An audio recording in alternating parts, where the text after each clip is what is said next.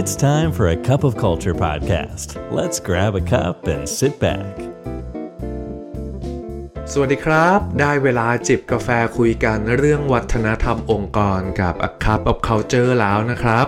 วันนี้คุณผู้ฟังได้มาดั้งดื่มกาแฟแก้วที่ 529 กับผม อามสุขวิชัย คณะช่างครับ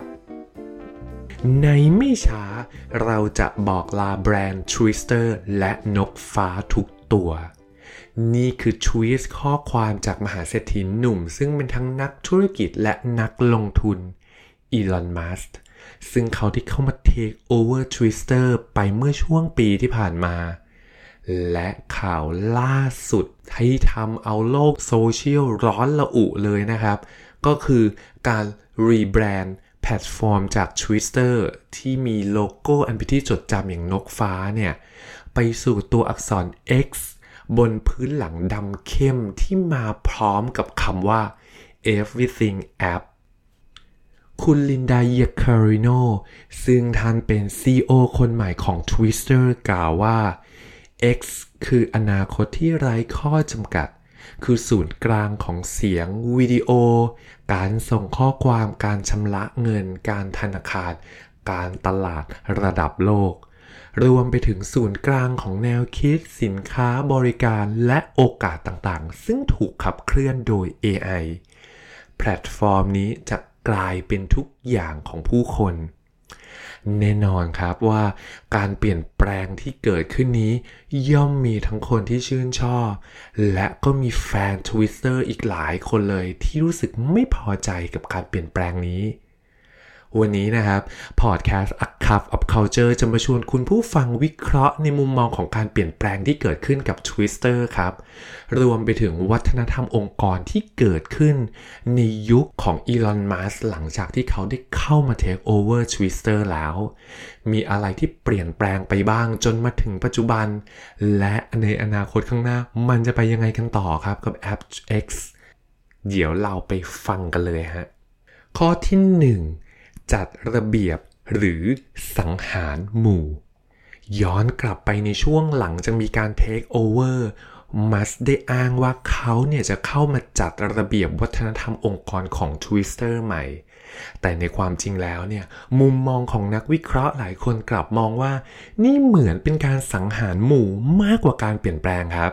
เพราะว่าภายในสัปดาห์แรกเนี่ยมัสได้เลิกจ้างพนักงาน Twitter ไปมากถึง 50%เลยฮะ ข้อที่ 2ทำงานให้มากขึ้นและหนักขึ้น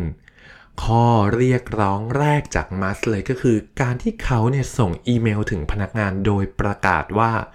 ความทุ่มเทที่มากขึ้นจะนำไปสู่ความสำเร็จ ซึ่งความหมายที่เขาหมายถึงก็คือ การที่พนักงานของ Twitter ทุกคนเนี่ยต้องทำงานให้มากขึ้น ด้วยความเข้มข้นและทุ่มเทอย่างหนักเท่านั้น ถึงจะถือว่าผ่านเกณฑ์ตามที่เขาตั้งไว้ ซึ่งจากข้อความนี้นะครับ สะท้อนถึงตัวตนของมัสได้อย่างชัดเจนเลยครับ เพราะเขาเนี่ยครับเป็นที่รู้จักกันดีว่าเป็นคนที่ทำงานหนักมาก ซึ่งเห็นได้จากความทุ่มเท ที่เขามีให้กับบริษัทก่อนหน้านี้อย่าง SpaceX หรือ Tesla นะฮะ สอดคล้องกับรายงานหลายฉบับเลยที่อ้างว่ามัสเนี่ยทำงานมากกว่า 100 ชั่วโมงต่อสัปดาห์เลยฮะ บางครั้งถึงขนาดนอนในออฟฟิศและนี่ก็กลายเป็นสิ่งที่เขาคาดหวังจากพนักงานของตนเองครับว่าต้องเป็นแบบนี้ด้วย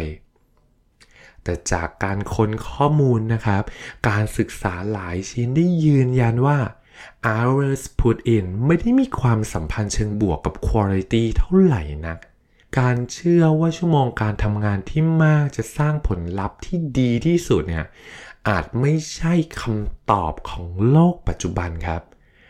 แน่นอนว่าแนวคิดนี้เนี่ยอาจจะใช้ได้ผลในยุคอุตสาหกรรมโรงงาน ย้อนกลับไปในช่วงปี 1990 แต่นั่นอาจใช้ไม่ได้อีกต่อไปแล้วครับ ในยุคที่เทคโนโลยีมีการเปลี่ยนแปลงอย่างรวดเร็วในปัจจุบัน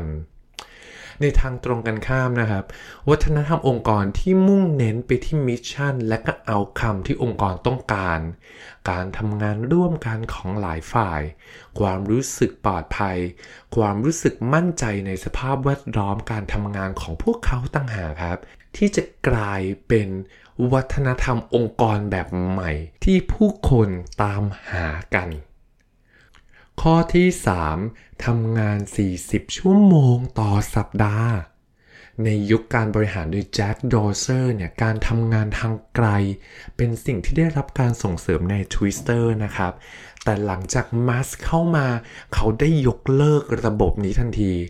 รายงานจาก Bloomberg ได้กล่าวว่ามัสได้อีเมลถึงเจ้าหน้าที่ Twitter ซึ่งระบุว่าพนักงานจะต้องอยู่ในออฟฟิศอย่างน้อย 40 ชั่วโมงต่อสัปดาห์ ซึ่งแน่นอนครับมาร์สเนี่ยเป็นคนที่เชื่อในวัฒนธรรมแบบ Office First Culture เป็นอย่างมากเลย แต่สิ่งที่มาร์สเชื่อกับไม่ได้สอดคล้องหรือไปในทิศทางเดียวกับการศึกษาวิจัยและข้อมูลจำนวนมากเลยนะครับ ที่ออกมาในช่วงหลังนี้ ซึ่งข้อมูลเหล่านั้นเนี่ยเขาต่างพิสูจน์กันมาแล้วครับว่า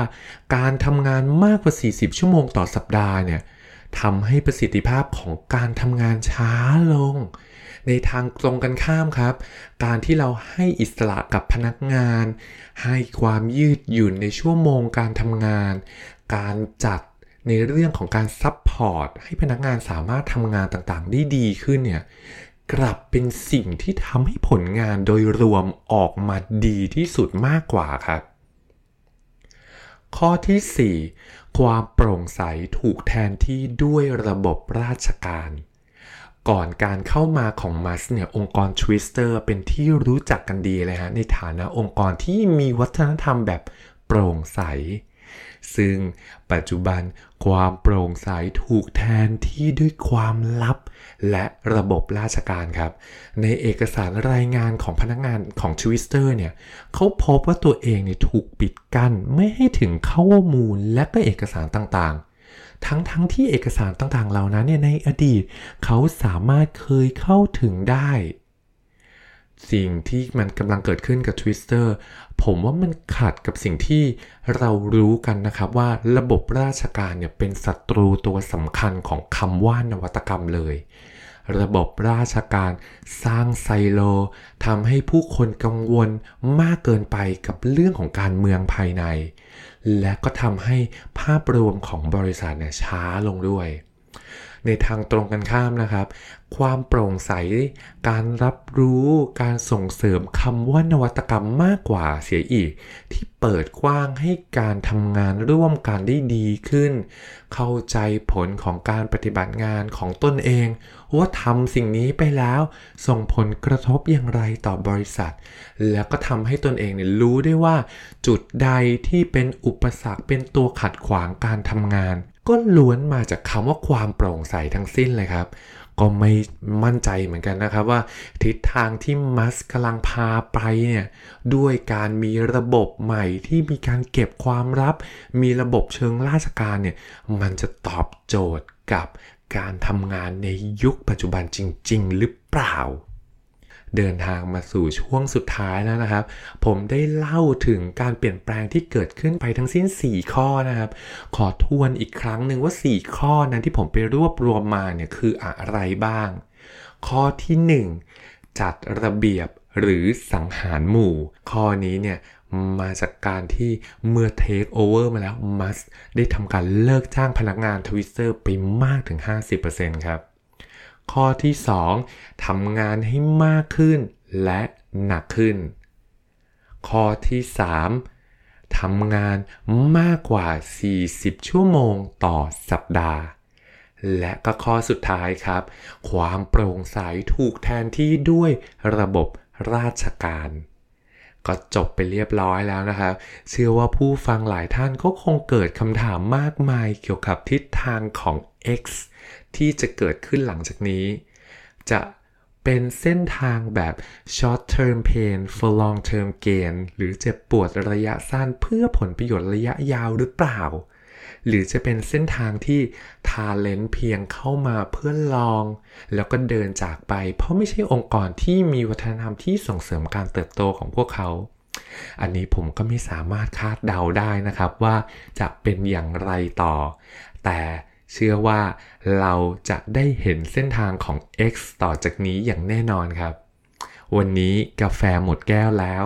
อย่าลืมนะครับว่า